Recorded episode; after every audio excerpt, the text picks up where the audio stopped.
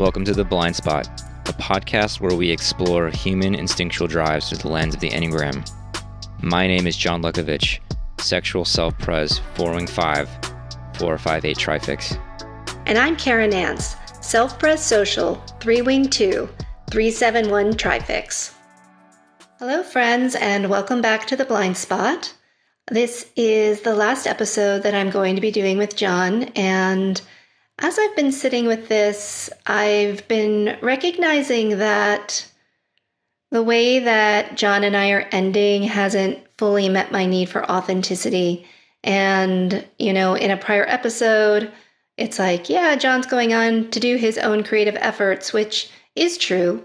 But I also feel like it's important to name that I got into a conversation with one of John's very close friends that didn't go well. And I've actually been holding a lot of deep regret around that. And it stirred up a whole bunch of things that ended up putting John in a position where it really wouldn't be aligned with his integrity to continue working with me when one of his friends is very upset. And, you know, I just feel like it's really important as part of my growth and development to take responsibility for the fact that I have a habit of saying things. And I have this long habit of speaking words and taking action. And then I'm like, whoa, because, you know, I find out a lot about myself after I move in, when I should just rest, when I speak, when I should have considered my words first and I think that this is something that people who are not social dominant often experience. And I learned so much from these mistakes. And God, I wish I would have known these things earlier, but sometimes I just have to speak it or do it to know. And so I'm sorry. It's not going to be the last time that I do that. And I'm noticing that as I continue on this project, I have fear that this will happen in future interviews and future encounters. And I was speaking with some Enneagram friends, and you know, something that is so important about this type three, the type three structure is to really drop in beneath and ask yourself, what am I afraid of? And I am really afraid of screwing things up.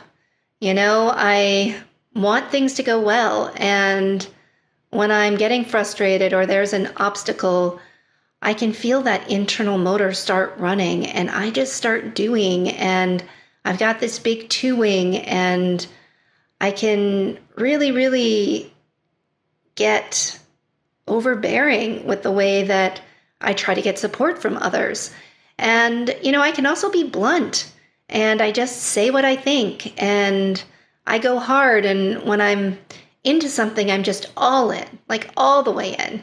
And this is part of my gift and what some people love about me. But it also has gotten me into trouble from time to time. So it just felt important to name that I'm learning to pause. I'm trying to remember to move a half a step slower. I'm trying to learn how to imagine impact before I speak. And as I reflect on my journey, it's really almost comical in a tragic kind of way to look at the fires that I've set. But whatever fires I've started, I've survived them, and I'm here. And sometimes when it feels like something is the end, it's not. And when it feels like something is everything, it's not. And I'm celebrating that I'm a survivor and I'm extraordinarily resilient and when I am making these mistakes, I've come to learn that apparently I'm just working something out. I'm growing up and owning my life and not just standing at a distance from my own existence. And I think that one of the reasons why I'm so interested in interviewing couples is that the relational space has been hard for me. I left a 17 year marriage. I um, had a seven year relationship that ended and a more recent three year one. And when I think about the choices that I've made along the way and rules about uh, being together that I've broken, I've realized that having someone just tell me things doesn't really work for me. Sometimes I have questions and I'm looking for an answer. Uh, maybe it's just, you know, what would happen if I left and I was with them instead? And this is what I have definitely identified with as my seven fix. Um, sometimes I just move when I could stay. So, this is something that I'm learning keeping my seat, sitting in my seat. And you know, I have a very assertive structure. This point three assertive personality with this assertive seven fix and this intense two wing and my one fix. You know, sometimes I just have to hit the wall and crash, and it's how I'm wired. And I have to have my own experience because I don't always trust what others say. And I just need to follow something through a thread. And then I get to this place where I'm like, now I know. And, you know, sometimes there are things that are just forbidden. You know, I talk about this complicated relationship that so many of us have with the sexual instinct and uh, specifically women. And I just want to name that oftentimes sexuality is put behind door number two, and we're not supposed to look behind door number two. And I find that my mind, and I know the minds of many others, were sometimes just wired to say, What is behind door number two? And we just go and have to open up those doors and find out what's behind them. And for those of us that identify with having an assertive structure or having some intensity to the personality, and you resonate with me when you can see times in your life that you've moved in when you should have just rested, I think that when we drop in and when I look at what that's about, I can see that at some key moments in my life, my will was thwarted and crushed. Whether it was by systems or education, or my family, or work, or in a relational dimension, this authentic, true expression of who I was was forbidden. And sometimes I was even penalized for certain things and something very basic about my spirit was crushed. And it wasn't just criticism, it wasn't just being seen, but it's something that's really essential in my nature that I have been working with and healing. And so, in response to my own trauma and my own wounds, which I just want to name here and now are lowercase t trauma, you know, when I talk about this, sometimes some shame comes up because I have lived an incredibly blessed life, and I have amazing parents. My dad is an eight, and my mom is a one, and my mom has two and six fixes, so she's a triple super ego type, if that means anything to anyone. And my dad is an 863 tri type. So they taught me so many things, and they breeded so much resilience and strength and taught me about perseverance and really enabled me to be very dedicated and loyal. And there are so many wonderful gifts that I credit my parents with for enabling me to achieve and move through life and have everything that I have. But we don't get to take all the credit for the good things with also recognizing that where I know I'm tripped up, where I know I'm neurotic, where I know I've screwed things up, where the aspects of my personality can be cringy or even repulsive, that this also came from these systems. And as I move through the world, I'm expressing and exploring, and it feels really important to own what I have to own and make amends for what I need to make amends for. But to remember that I'm operating according to very predictable patterns. When we're talking about our Enneagram type and we're talking about our instinctual stack, it's really important to me that I don't give off the impression that I am in any way, shape, or form immune to all of this. Uh, I've been working this integration to six for a while, which will give me this very important ability to pause and to consider and to be more careful as I go ahead. And this hidden piece of nine this ability to just let it be, to just sit to just pause, to be patient, to not have to move in. These are all such important lessons for me.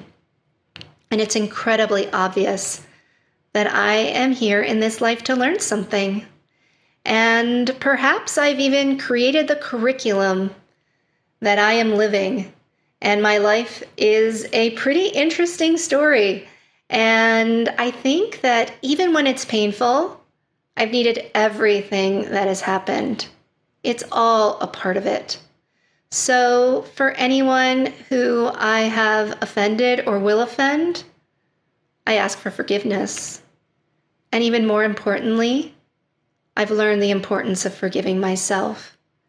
And for anyone who comes on this show and anyone who is willing to talk about your own blunders and your own regrets, my biggest wish is that we speak kindly to our earlier selves and that we simply remember.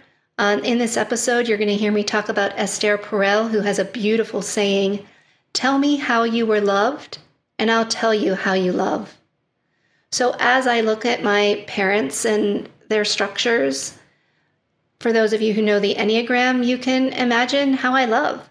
And this has come out in the form of an Enneagram 3 with a two wing and seven and one fixes. And as I move, there are just things that I learn. You know, sometimes I think I know something and then I screw it up and I'm like, now I know. And unfortunately, I tend to learn by doing. And I am making lots of attempts, an abundance of attempts. I just keep trying. And I know that I am very good at trying. So, this introduction was inspired by the work of Rob Bell.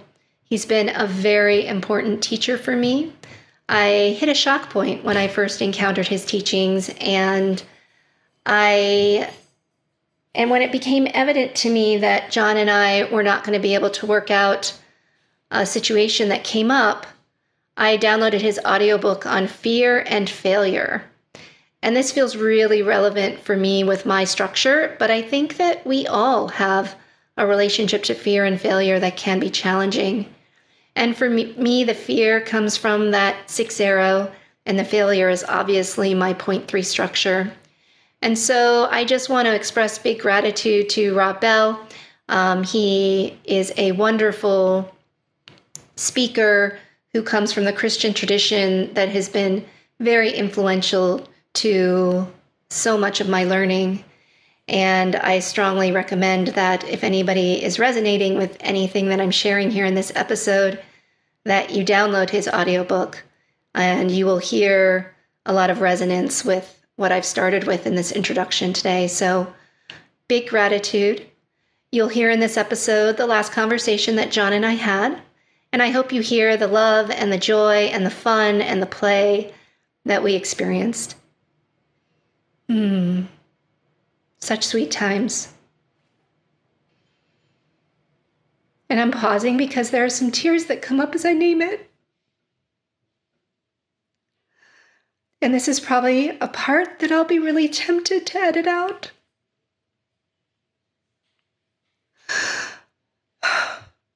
And maybe I should leave it. Because I cry almost every day about so many things. I take on a lot of pain from the patients I take care of, and the kids that I'm raising, and the family system that I'm a part of, and the friends that I make. And it just feels important to name that I care so deeply. I care so deeply about this work. Whew. So, my invitation is to go ahead and lean into that vulnerability, to also invite in some light, and to remember that it can be really heavy to own the things that we need to own. And that I really want this to be a platform where, however we show up, that it's welcome because we're all learning and we're all growing. And so, with that, I'm going to lead you into our episode. And this episode was really fun. John and I were talking about film and how media and film can really lead us to our experience of the instinctual drives. And one of the things that I'm aware of is that I am very sexual blind. So he's going to start off with talking about a movie that really embodies the sexual instinct. I know that I plan on watching it soon. And this leads us to conversations about some Netflix series and reality television. And that leads us into the study of attachment. So, attachment theory is something I'm really excited about. I'm eager for you all to listen to this episode. And in future episodes, we're going to dive further into what attachment looks like with all the Enneagram types. So, without further ado, I'll take you to our conversation. Thank you for being on this journey with me. So, recently we watched um, Enter the Void by Gaspar No Noah. I don't know how to say his name, but um, Alexandra watched it. She said this was like the, the first real, like, fully sexual instinct film she'd seen. And it's about a guy um, in like this this guy's this American is living in Japan and has a drug overdose in um in a Japanese in Tokyo in a Japanese bathroom or whatever, and or he gets whatever. There's he dies basically, and almost the entire movie, if not the entire movie, is spent in this sort of um, Bardo state where he's like over hovering over and as a spirit, like from his point of view. Yeah. Um, you know the the people in his lives and he he kind of moves and and goes between his like sister and his best friend and and other stuff and it's a pretty good movie but uh you know that sense of a certain kind of boundary blurring like not in a fuzzy way but in kind of a um like a trend transubstantiation kind of way mm. uh i think is really saturated in that movie and i think the director is a sexual six mm. But uh, I mean, that's one worth worth checking out for that kind of like. Say the title again. Enter the Void. Okay, cool. And I mean, it's it's kind of a slow paced movie, and it's one to watch when you're in a contemplative kind of zone. Like it's pretty, it's long and it's slow, but it's like it's really fucking good. But it's got yeah. that quality you're speaking of, where it's it's not necessarily like, I guess it is dark, but it's not like um, like you know, there's lots of flavors of dark, and then this particular flavor is like I think gets more into that sexual instinct zone of transfiguration of of revising one's sense of self. Yeah. Do you know what else does? How about Black Mirror? Did you watch that one? I watched a little bit of it. Yeah, It had that kind of vibe to me. Mm.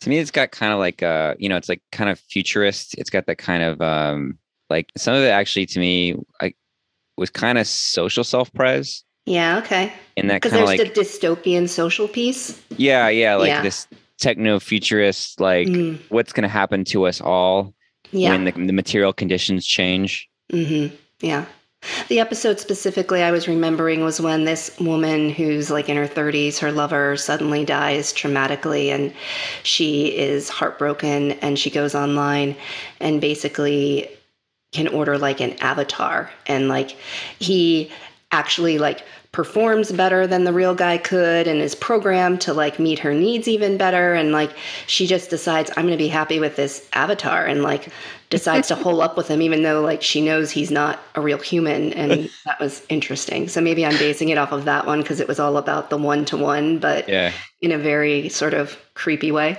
Uh, uh yeah. yeah just the objectification. Yeah totally. Yeah. Well, and when I think about sexual social, like when I was thinking of the nine I'm referencing, like when he's not watching these darker things, he's watching like Frasier or like comedy or um, so it's interesting how there's like the dark and the light. And what I'm hearing is that Alexandra more goes to as a social dominant, like these reality shows and things like that. Yeah, well, it's interesting because I think the way most people approach the things that she consumes, uh, they would kind of take it as like, in a sense, face value or something, or just like, I want to get into the drama. And I think for Alexandra, actually, it is kind of horrifying and dark because, you know, like shows, she'll watch like The Bachelor. And the way she describes it is like a human zoo where you're watching what humans do. And, and I mean, her being triple attachment a nine with a three and a six fix and social instinct, she's so aware and sensitive of like what people are up to. And we've been trying to get her to actually start her own podcast that where she talks about like basically like reality TV and the Enneagram because she's not looking at it from like, oh, look at how interesting this is, or or like, can you believe she said that? But really, like, she'll be like, oh, look, they're attaching now. Like they don't even like each other, but they're attaching now. Like she'll call it like what's Yeah. happening from a very deep psychological place. Oh yeah. And it is kind of like, you know, there's a funny element to it. Like it's an absurd thing, but there's also this like, it's very dark how, um, especially like what, like, I mean, for me, I'm just kind of dismissive of it. I'll watch it now with her, but like previously I was just like, this is stupid and this is fake. But she, uh, is able to point out like the horror show of it, where it's like, you know, most of these these shows have some element of like of of finding a romantic partner or something right. And she'll be like, "All right, look at these two. Like these two don't actually like each other, but for whatever reason, they've convinced themselves that this is a, like an attachment that can work." Oh, I relate to that 100% as an And- attachment type. And so, yeah, like, and I I don't at all. And so Yeah. she'll catch where like the moment where like there was this one in particular where um what is what happened? This guy was into this woman. And they were like partnered off on this show where there was a lot of different couples. I can't even remember what it was. and he's like trying to get with her, trying to get with her, trying to get with her. And they have some kind of like big, I think it was like a sweat lodge or something, like some kind of intense experience. And, and, and the whole whole pr- leading up to this, she's like, I'm not interested in in this guy. I'm not interested in this guy. He's nice, but he's he's just like a friend. I'm not interested. And they have this intense experience, and then like you could see in her eyes where suddenly she's like like what how's Alexandra put it? Like she's um Well, she's attaching. Like you can see like the spark or the shift or the pupil dilation or whatever it is she's picking up on, the activation of the nervous system. and you yes and you can also see her kind of searching for the thing to attach to Yeah.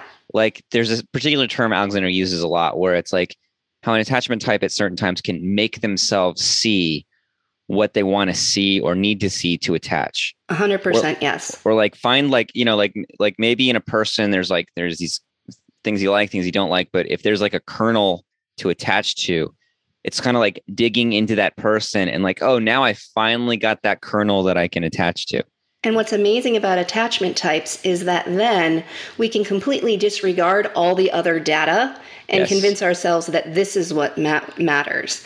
And so I love how you guys have talked about on Big Hormone Enneagram that there's attachment to being disconnected because it's like you won't let go.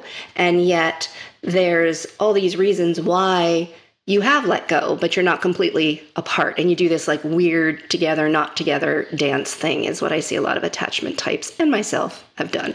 totally in this thing of like i want you to see me but because i am working to maintain an attachment i'm actually going to hide parts of myself or like kind of like not put certain parts of myself forward because i don't want you to reject them but because i do that i'm not actually revealing who i am and i'm also feeling you do this if if i'm with another attachment type or something like that. It's like i'm also feeling you do the same thing. We're kind of like adjusting to each other and in a certain way the relationship becomes uh, how we adjust to each other or not.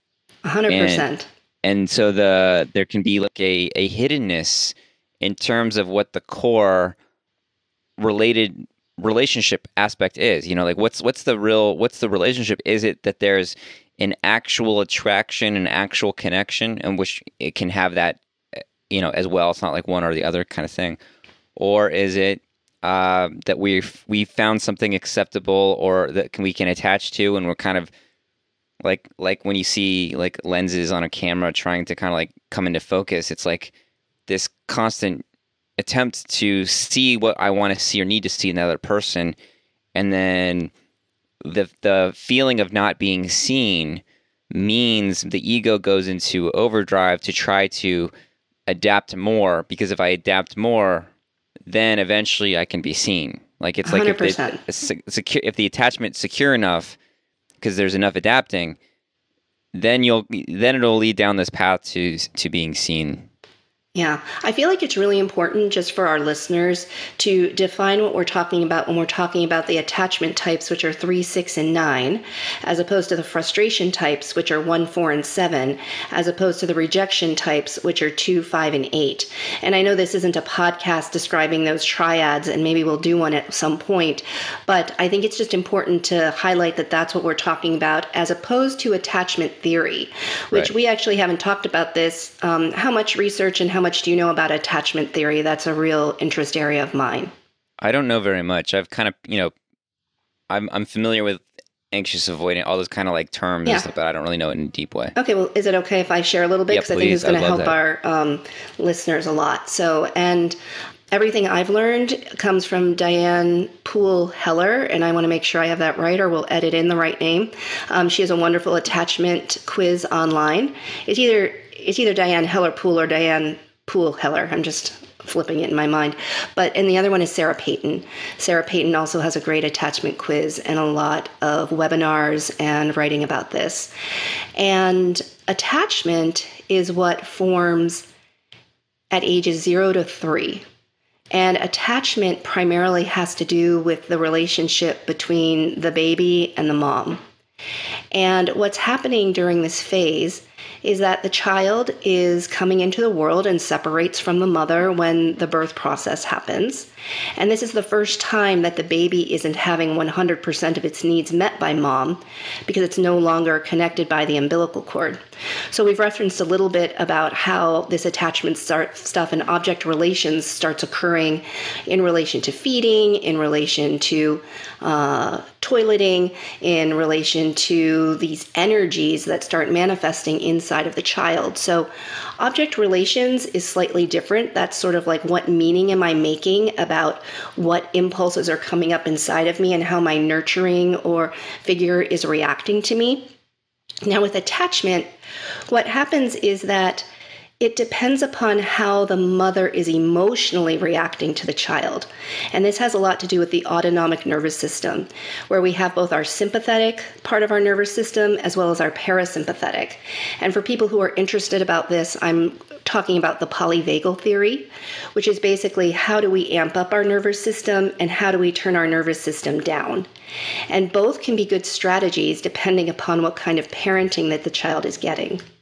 So, when we think about um, a child that might develop a more anxious strategy, this actually is a child that maybe had a mother that is a little bit more smothering a little bit more overly attentive, meeting a lot of needs, but then at times um, isn't showing up the way the child would want.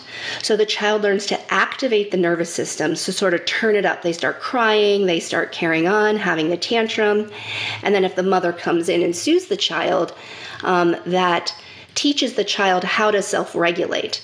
But if the mother is not responsive to the child's needs and the child really has to amp themselves up before those needs get met, that's going to form the basis of an anxious attachment style because that child is learning to really become perceptive of what's going on with the mother, like really tracking everything that's going on. And there's a lot of enmeshment that happens with people with anxious attachment styles. It's like, I haven't fully separated from your nervous system and you haven't fully separated from mine. So I'm tracking you and I'm a little nervous because you've been a little erratic in how you show up for me. And so when my needs aren't being met, I might react with some acting out, some emotionality, and this is what we call um, anxious attachment. Now, on the other hand, if a child grows up with a more neglectful parent, with a parent where they're realizing, you know, I'm in distress and my needs don't get met. I get ignored, I get neglected, I'm not seen that child may learn that the better way to deal with what's coming up in the nervous system is to downregulate. You get more parasympathetic activity. And so when the nervous system downregulates, they basically start to shut down and not feel as much. And they enter a little bit more of a withdrawn stance. They have this idea that I really have to take care of myself, and they have a lot of independence. And so when their nervous system gets activated, when this person becomes an adult, they're more likely to have a more avoidant attachment style, which is when I'm not liking what's happening in this dynamic, I'm going to pull inward and I'm going to kind of withdraw because that feels safer. And there wasn't anybody there that supported me in a way that felt comfortable when I was growing up. Now, if the parent is very erratic, maybe even violent, um, really scary for the child, then the child is more likely to develop something called disorganized attachment. And disorganized attachment is um, when you get triggered, you may tend to show up in these very explosive, erratic. There's a lot of fear. It may not always be justified. There's just a lot more intensity and craziness that's going on with the disorganized attachment style. And this is all in contrast to secure attachment, which is in any relationship, there's going to be highs and lows and challenges. And, you know, can we kind of navigate those without completely losing ourselves and be able to transition through that?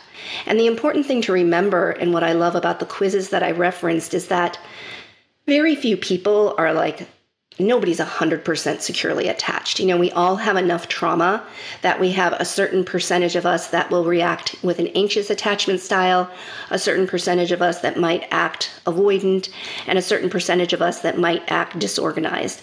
And this tends to come out with the people that we're closest to because they sort of step into our trauma bubbles. And so when they enter into a zone that triggers our reactivity, we are going to sort of flash back to these object relations that formed, and the nervous system is going to do what it did in childhood and either react in this situation in a more anxious, avoidant, or disorganized pattern.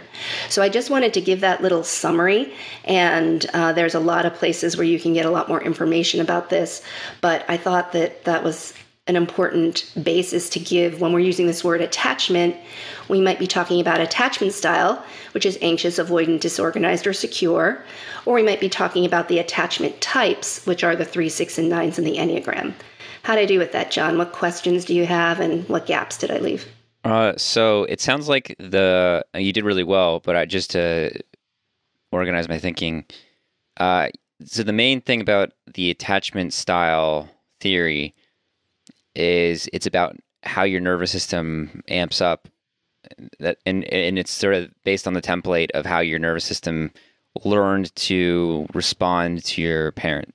Yep. So if basically amping things up was what got your needs met, then as an adult, you're going to tend to amp things up when your partner or your intimate person isn't meeting you the way that you want. If basically turning things down and withdrawing was what met your needs when you were in this attachment phase, then that might be more reflexive. But if there was a lot of disorganized stuff going on, not predictable, um, stuff that was truly more traumatic, a little more scary, then you have these disorganized um, zones, which you know, can have these moments where people kind of lose their minds. You know, they're just, you're mm. not yourself. You're just kind of, you flipped your lid, so to speak. Interesting. And so, does this theory have like ways to kind of recalibrate the nervous system? 100%. Yes. So, earned secure attachment is actually thought to be stronger than regular secure attachment. So, one of the most important things we can do on our healing journey is be really honest when we notice that our nervous system is in a place of dysregulation. And all of the healing strategies that we're talking about can be supportive. The first thing is to try to come back to presence. In nonviolent communication, we call this the zero step. Like if I'm in a problem with you and I try to talk to you about it when I'm super amped and you're super amped, that tends to not go really well. If we can sort of do whatever self care we need to do alone or in the support of a community that's not the person we're having the problem with in that moment, chances are we'll be able to come back and work through this with our more adult self. Because when we're triggered, you're basically talking to somebody's inner, like seven to 10 year old whenever they're triggered. And when you're in that space, you're really operating from your inner, you know, seven to 10 year old. So it's really important to just remember that this person is not their adult self in that moment, or maybe you're not, and having compassion for that. Mm-hmm. mm-hmm. So, like, what's an example of earning secure attachment? Yeah. So, earned secure attachment would be well, so I well, and this is why I was bringing it up, is because I actually think that the attachment types have a mixture of anxious and avoidant attachment styles. Like, I used to think that I might be a four because you read about fours doing this push pull thing in relationships sometimes, which is sort of a mixture of anxious and avoidant type behaviors. And I've been actually talking to my attachment type friends, and we've been unpacking this. And I think that because attachment types have this attachment to disconnect, you watch us do these interesting thing in relationship where we want the attachment so when we're like going in for the attachment, there's more of this anxious stuff where it's, um, you know, I, I just, there's like more merging. There's more like if we're not similar enough um, in that attachment zone, it might not feel as comfortable and natural for me. And yet, as attachment types, I do think that autonomy is also a big issue. It's like, mm-hmm. how can I be attached to you, but also maintain my independent sense of self? So there's that sexual instinct that's like forcing you to merge, but then there's like this attachment stuff that also is trying to locate who and what I am separate from this relationship. And it creates a lot of tension, more for attachment types, I think, than perhaps the rejection types who seem to know their location better than an attachment type. So when the attachment type starts to get too mergy, too attached, I think you start to see these withdrawn or more avoidant behaviors coming out. And that's our attempt to reclaim our sense of self and our autonomy and find our own location again because something isn't lining up with our integrity or our authenticity, but we don't always have healthy ways of doing that because we are so afraid of an attachment rupture at the end of the day. Yeah. So, uh, you know, you said something about you know like the independent self and then the the self that gets anxious to attach or to create you know that wants to attach or something i think you know, the, the, what we've sort of come up with a big hormone is um, attachment types kind of lead with let's attach yes. like they lead with searching for the attachment yes and it's like when they can anchor into an attachment depending on how safe that attachment is then they feel more permission to allow more aspects of themselves to come out to, for that independent self to come and express itself more fully. Yes. In in attachment type relationships where it's not secure attachment, I, and I don't know how this correlates with the attachment theory, but when there's not a when there's not an attachment they can or connection they can trust, you see that kind of blurry self you know, you see that self that's not really being my full self, that some, atta- you know, like being on automatic, however that looks through the lens of nine, three, or six. By contrast, hexad types, frustration and rejection types, put forward their independent self first. Like, this is my location. And then they are will then then when that independent self is established, then the attachment happens. Then it's like I can blur, I can merge, I can do all these things more. So it's like an opposite uh, strategy in a way. And it's yeah. interesting because we're still working it out, but like suddenly, like, like, and I don't, you know, I'm trying to figure, I don't know what's different between hexad attachment in this regard, but what we've noticed with some hexad types is that they put their location out there and maybe they get into a relationship or something like that. And then and then there's like this kind of adaptive thing that's like sort of under the radar where the partner or whatever has become part of the hexad type's location. And so there's this kind of merging thing that's happening that they're not even aware that they've they've done. And there it's it's it's and I don't know how that's quite, you know, I'm still kind of getting a, a feel for it, how it's different for attachment. Well, let me name my experience of this because I 100% have done this. So, the example that's coming to mind for me is that when I meet someone that I'd like to get to know better or I'd like to form some sort of an attachment with, I'm totally willing to flex my location to meet them where they're at. And as a self pres 3, that often is around work. So if I meet somebody in a certain healthcare setting and I know that we can create something cool together, I might really be curious about what they're interested in and I'll flex to them. Um, or if it's somebody that I want to teach with, or if it's somebody that has an area that I'm just curious curious about, but I don't know a lot about, I will totally blur my location to sort of explore that zone. And I think that's even a little more pronounced for me because I have a seven fix. So I can get really excited about almost any idea people throw at me. And I almost have to try it on before I know if it is a location that I want to be in or not. But when I'm first forming that attachment, I'm willing to really follow them wherever they want to take me. And it's as we develop greater levels of intimacy that I can be increasingly honest about, oh, this, um, you know, I like this vibe, or no, you know, I'm I'm not liking this direction or I don't agree or I think I actually have a preference for this. So I can see that in the beginning just forming the attachment is really important before I feel safe naming my my like just naming what I really want with all the passion that I may have. And I don't even know what that is all the time. It's almost kind of embarrassing to say. I don't actually know the direction that I want something to go. And this podcast is a perfect example of this. I was like, John, let's talk. And I do it in this interview style because I'm almost just tracking you, and I have this willingness to let this interview go wherever it is you want it to go. And then if it starts going somewhere that I'm not liking, well, then I can feel that, and I might say something, or I might want to redirect, or I might want to pivot, but that doesn't make me want to break the attachment. Whereas sometimes when I'm engaging with a hexad type, I'll notice that they're a lot more locked into their location. It almost feels like we won't have an attachment unless I flex first because they're so fixed. And you know, what I really want is for there to be collaboration and communication and growth and mutual support. So I'm willing to flex. And as those things grow, there absolutely is this expecta- expectation that they may also flex a little bit for me. So I think that this has only come online for me recently because I can definitely see that this also happens in relationship.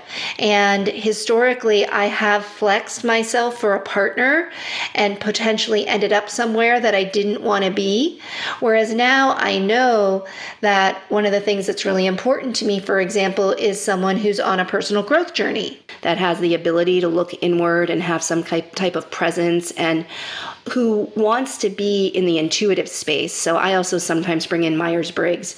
So I'm an ENFP.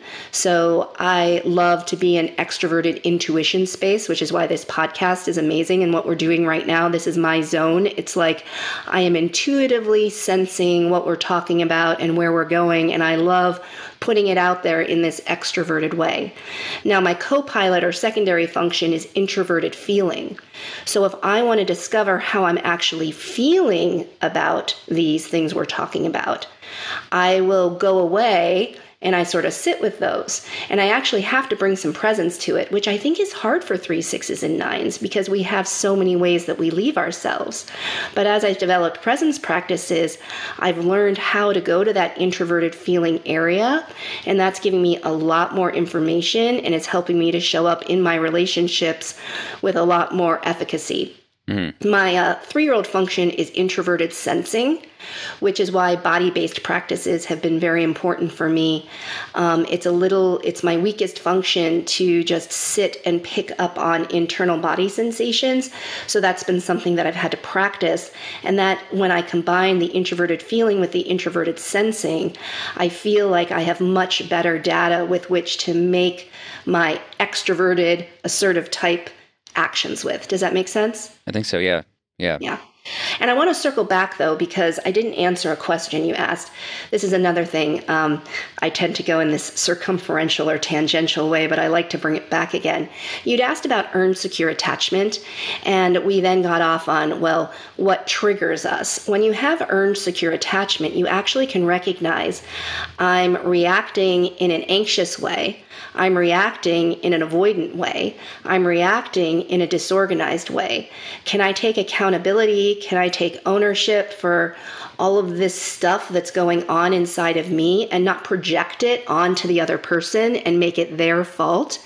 And can I go and do the internal work that I need to do to understand what are the observations and sensations and triggers that came in that then launched me into an emotional circuit, which then started creating all of these thoughts and then completely disintegrated my heart center and has me feeling these crazy feelings. So, if I can sort of map that out, understand what that is, hold that with some compassion, give myself the empathy and the loving kindness that I might need, and support from people who are not that person that's triggered me, and then re enter that space, taking responsibility for what happened inside of me and being able to communicate hey, I know you love me. I know you want to support me.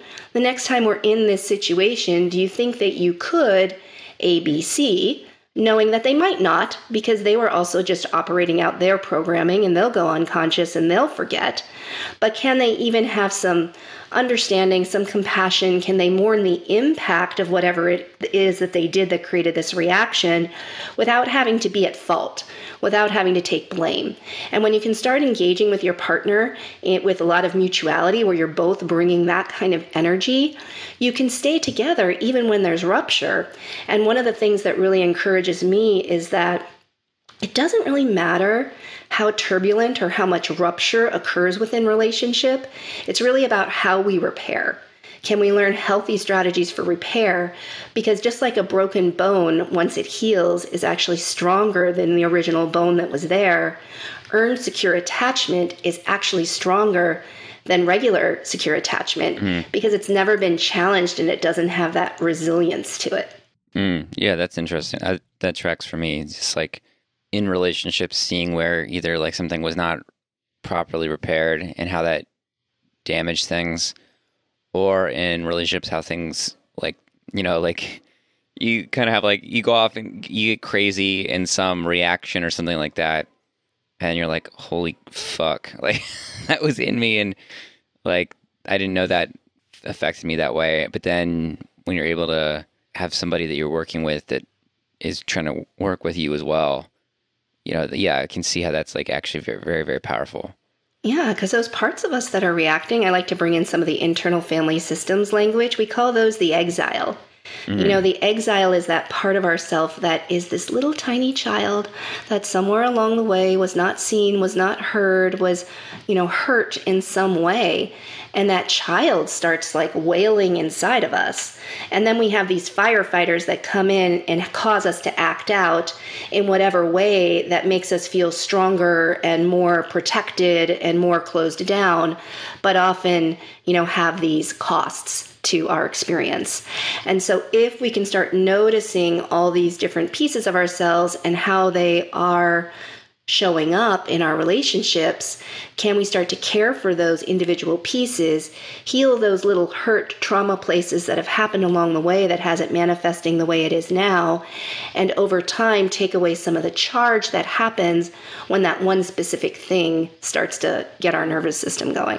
Yeah, I um we need to find like another term for attachment types than attachment. Like yeah. I, I think attachment to disconnect, which is Xander Tan's uh innovation or recognition. Uh, I don't know, even like even calling them like disconnect types or something. I don't know, but to distinguish it from attachment theory because it gets confusing.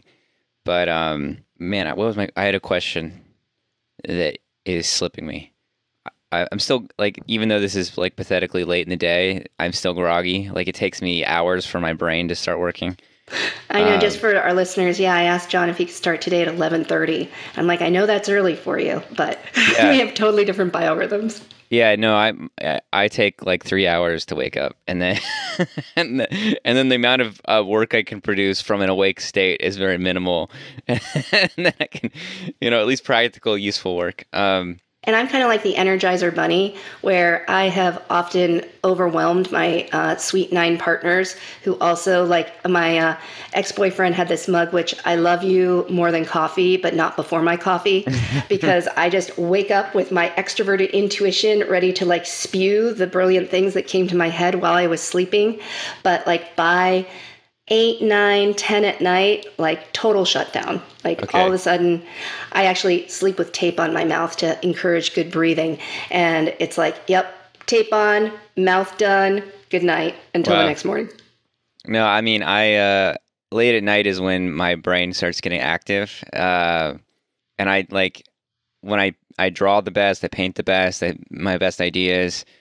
Uh, yeah, morning is like three hours of just not of being a zombie until I'm uh, somewhat functional, and it's really terrible. But um, gosh, I had a question. Oh, so in terms of attachment theory, uh, it seems like everybody is probably got a mix of the lot, right? Yep. They probably got all four styles to some some degree. Is is it? Do they evaluate it? Do they? Do, do people that use attachment theory find this helpful to evaluate? Like like oh, I'm I'm mostly secure, or I'm mostly anxious, or most, mostly what's the the avoidant, Avoidant or disorganized, yeah. or like does it occur in a certain pattern? Like oh, I'm Yeah. avoidant until I get to a certain area of activation, and then I become anxious attachment or something like that. Yeah, well, and the very interesting thing about attachment theory, and I just want to name that this is all still evolving and being worked out, kind of like uh, the instincts. And, you know, there have been, it used to be thought that they kind of labeled people and put people in boxes. And as we know, that's not that helpful because you're just naming how one human is acting in one relationship at one moment in time. So, one of the things we want to do while we're using these labels, while we're even talking about the Enneagram points or the instincts, is to just make sure everybody remembers that we are very complicated human beings and all of this lives inside all of us, but we tend to default to something more often than another. Like, I actually have relatively high levels of secure attachment, but I'm very aware of my anxious attachment um, because that's where I suffer. You know, whenever I'm suffering in relationship, it's almost always because my anxious attachment stuff is kicking up. When my avoidant attachment stuff comes on, I it's like really protective. Like as a 3, I know that I'm entering avoidant attachment because I have dissociated from my heart. Like I don't want to mm-hmm. feel that stuff. Like mm. you're being whatever you're being. Usually, you know, an anxious triggers avoidant and avoidant triggers anxious. But sometimes if you have two anxious people, it's just going to like, you know, it's like it's you're going to have a lot of drama. You have two avoidant people, you're just going to see them like sitting in different corners of the house like doing their own thing. Usually what you have is one person's doing avoidant and they're kind of trying to pull away and that's amping up the anxiety in the anxious person and they start chasing. And that's the exact wrong thing to do when this person's nervous system is triggered, but this person's so anxious they can't sit with that anxiety and there's all this fear that the relationship is rupturing. So when you have a partner, I've had two more avoidant partners and one more anxious partner. And what was interesting for me is that in the avoidant relationships, I got anxious. In the anxious relationship, I would get avoidant. It was harder for me to be in the anxious space than the avoidant space because the avoidant space is just uh, shutting down the heart. You know, it's like, I'm not letting you in. You can just feel the walls go up. And obviously, that's not good for a relationship, not good for repair, but it feels really safe. Hmm. Whereas when I'm feeling in the anxious attachment space, that's my disintegrated heart space. There's all these emotions, everything's whipped up. I can't find secure ground, and I'm just sort of chasing you and wanting to understand and wanting reassurance that the attachment is still there. And it has this sort of I call it like two energy, like average two energy, where you're getting a little invasive. hmm Yeah, yeah, yeah. Because I can see different aspects of myself in these different things, and I think uh, going avoidant and then anxious is like my deal. you know, which would track with withdrawn type with a line to two. Yeah, totally makes sense. And this is something that I'd love to unpack in an episode at some point is to just go around the wheel and talk about what attachment looks like for different types. And I think that as we do um, our interviews, it'll be really interesting to just ask a few questions around when people get triggered with their partners or they go into stress. What kind of behaviors are we seeing? And is this tracking more with type or is it tracking more with instinctual stack? And the answer is probably yes. Yeah, right, right. Yeah, something I also want to kind of you, you you know you mentioned something about um, when we were referring to attachment types in the object relational sense, not the attachment theory. And you were talking about, I think about like like being with an attachment friend and like moving into form or create or meet through an attachment. And you, you you mentioned the word merging and you brought in sexual instinct. And something that I want to uh, explore more is the difference between merging from the point of view of attachment types 369 versus sexual instinct and versus social instinct. Yeah. You know, like one of the things that we've been meaning to do on Big Hormone is to have on social hexad types versus because we've had a lot of, you know, we have our like Alexander and Courtney are social attachment types. Mm-hmm. And so, what's the difference? Where's hexad and social overlap, and what makes you know what makes them different from you know what's what's where's attachment versus where it's social, yeah. and like you know, and then how do you get to like a social blind attachment type and and those kind of deals? Yeah, well, and I think that I was talking to you yesterday and I was saying that there's this other model that to me was really playing into what I think about when I think about attachment theory, because there's this whole piece that what's the gentleman's name that I uh, Jerome is it Lub or Lute? What's his last I, name? I am terrible pronouncing anything. Okay, so um, but he has written a book about the um, brain-based enneagram, uh, the author, and he had this one model that I was resonating with that was talking about this brake phenomenon, this gas phenomenon, and this cruise control phenomenon. And this was resonating with me just because when I think about the gas, like that's when I'm in my more like the seeking circuit or the anxious attachment, like I'm kind of moving in. And for me, this piece happens because heart centered people are the ones that will turn the gas on and sort of move in emotionally along with this model, as well as the sexual instinct will kind of move in with this model, as well as an assertive type will kind of move in with this model. So when we look at this, um, an attachment type specifically, I was resonating with the fact that my gas seems to come from being a three, which is an assertive type, and being heart centered, which kind of drives that emotionality of it. But being sexual blind and self pres dominant, sexual is what puts on the gas, but self pres is what puts on a brake. And this was making sense to me in that I tend to lead with the gas because of the assertive and the heart centeredness. But then sometimes, specifically even in relationships, I get to this place where suddenly I'm like, whoa, and my self pres kind of pulls me back a little bit. So when I look at how my type works in relationship, that's sort of why I think I get this, you know, lean in, pull back, that little bit of push pull stuff that I see happening in relationship. And it is different than that sexual instinct. When we talk about the loss of self, or I think you use the word fusion instead of merging, is that right? Or do you um, like merge? What do you like? I don't know if I I don't remember if I use fusion, but I I don't use merging because I think merging from the point of view of the sexual instinct is a little too like soft and romantic. Like I think uh-huh. sometimes uh-huh. uh, the way I see people talk about merging is it's very soft and gentle. This like just coming together or, or kind of deal, and and so in the context of sexual instinct, uh, you know, a big part of sexual instinct is transgression. Yeah.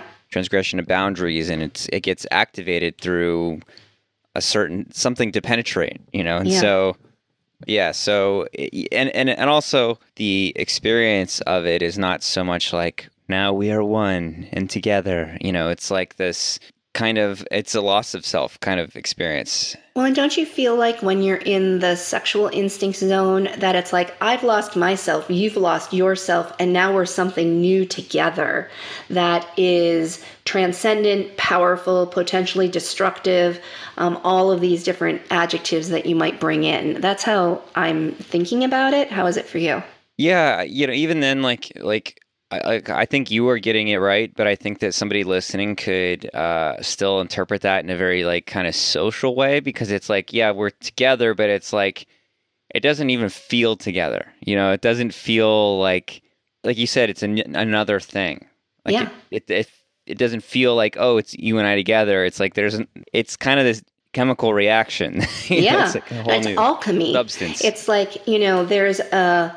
I mean, I think of it as the law of three. Like, here's one individual, Right. here's another individual. You insert that sexual energy, and there's this like third force that is not either one, and it's a really like new plateau. And I think that this is why a lot of people have affairs because certain things in their relationship are becoming very dry, mm-hmm. boring, predictable, bland, and people don't know how to activate their own sexual instinct with each other.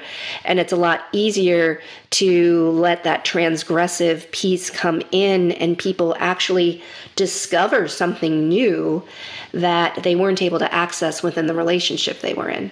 Right. Absolutely. Also, you know, this is another thing we can get into. A lot of people aren't attracted to each other. Mm-hmm. Like they might find their partner handsome or pretty or something like this, but like attraction, like they often they don't have a lot of like attra- like actual attraction. And that's just something that like has can, kind of been fascinating to watch and in in people and and I don't know, just uh you can have like a certain kind of like maybe compatible love map, so to speak, or like uh, object relational dynamic or something like that. But then there's like just like the body attraction, all these different things that um, it'd be interesting to get into kind of like the nuance nuances and levels of this kind of this kind of thing because yeah, it's so complicated and it's so fundamental and it's like it's such a they're all such driving forces in people's lives. So like I mean, that, that's something, especially the Alexandra, as a you know, like I said, sexual blind, social nine, uh, who like has has fairly recently like learned to really integrate her sexual instinct in like a very powerful, real way. Now she's really awake to like we'll watch those kind of reality shows or something like that, or just interact, watch people interact, and she'll be like, oh yeah, they're not even into each other, they're not even attracted to each other like now she has the vocabulary and the language for it because she's had the experience of rec- being in partnerships where there was an attraction but there was a there was an attachment or there was some kind of you know she talks about her ex would have made a good business partner with her but wasn't it wasn't good in as in relationship. And so now that sh now that there's some sense of what that looks like or, or feels like in the body then she's really perceptive to oh they're not really even attracted to each other or, or whatever you know or they're attracted to each other but they're terrible match. Yeah, and I think that this is going to be really interesting to explore because the sexual instinct can absolutely be present, and two people have that type of attraction you're talking about, which is real sexual instinct energy, not just attachment stuff. But what I'm curious about is that I think that that's ephemeral and a bit mercurial. And I don't think that you can rely on it always being there, even within the same two people. And when I think of the sexual instinct, there's a poem about the wild animal in the woods. And if you want to see it, you shouldn't go crashing through the woods looking for it. You have to sort of sit quietly by the tree and it emerges and comes. Now, I know that that image is in direct contrast to the power and the energy that is in the sexual instinct, and yet I know many, many people that felt like there was amazing connection, chemistry at one point in their relationship. But add, you know, marriage, a mortgage, a bunch of kids, you know, the sort of soul crushing things that can happen to us in this life. And that can easily become extinguished. Yep. So, what I'm really curious about, and I'm a huge fan of Esther Perel, she's written a book called Mating in Captivity how to maintain passion and romance in a long term committed relationship. And I think that a lot of the things she talks about are really, really interesting. And she says that most of us are going to have three significant relationships in our lifetime. And sometimes those three relationships are with the same person. So, how do we reinvent ourselves as our biology changes, as we age, as our social structures change, such that we can keep reigniting that sexual energy in between us because otherwise it seems like the only option is to either shut it down or find it outside of the, the couple which can have pretty disruptive impacts mm-hmm. yeah i mean that'll be interesting to to unpack because yeah i've i also like esther perel i haven't read as much as you have but um yeah i was i watched a lot of her lectures and and I think it was Mating in Captivity that I read in researching my book, and yeah, just like the this the the role of novelty in uh, anyway, very yeah that that aspect of of the renewal part of the sexual instinct is pretty interesting. Yeah, and you know because I think that when we talk about partnerships, they're all you have to have three healthy instincts i think to have a good partnership sure. you know you have to and somebody will probably be dominant in one and less dominant in another or blind in another.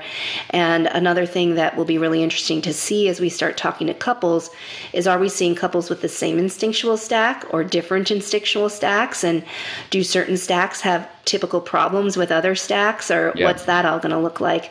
But at the end of the day, recognizing that we want to be with somebody that is similar enough that we can vibe with them, but also different enough such that they support, challenge, invite growth. I think it's both important.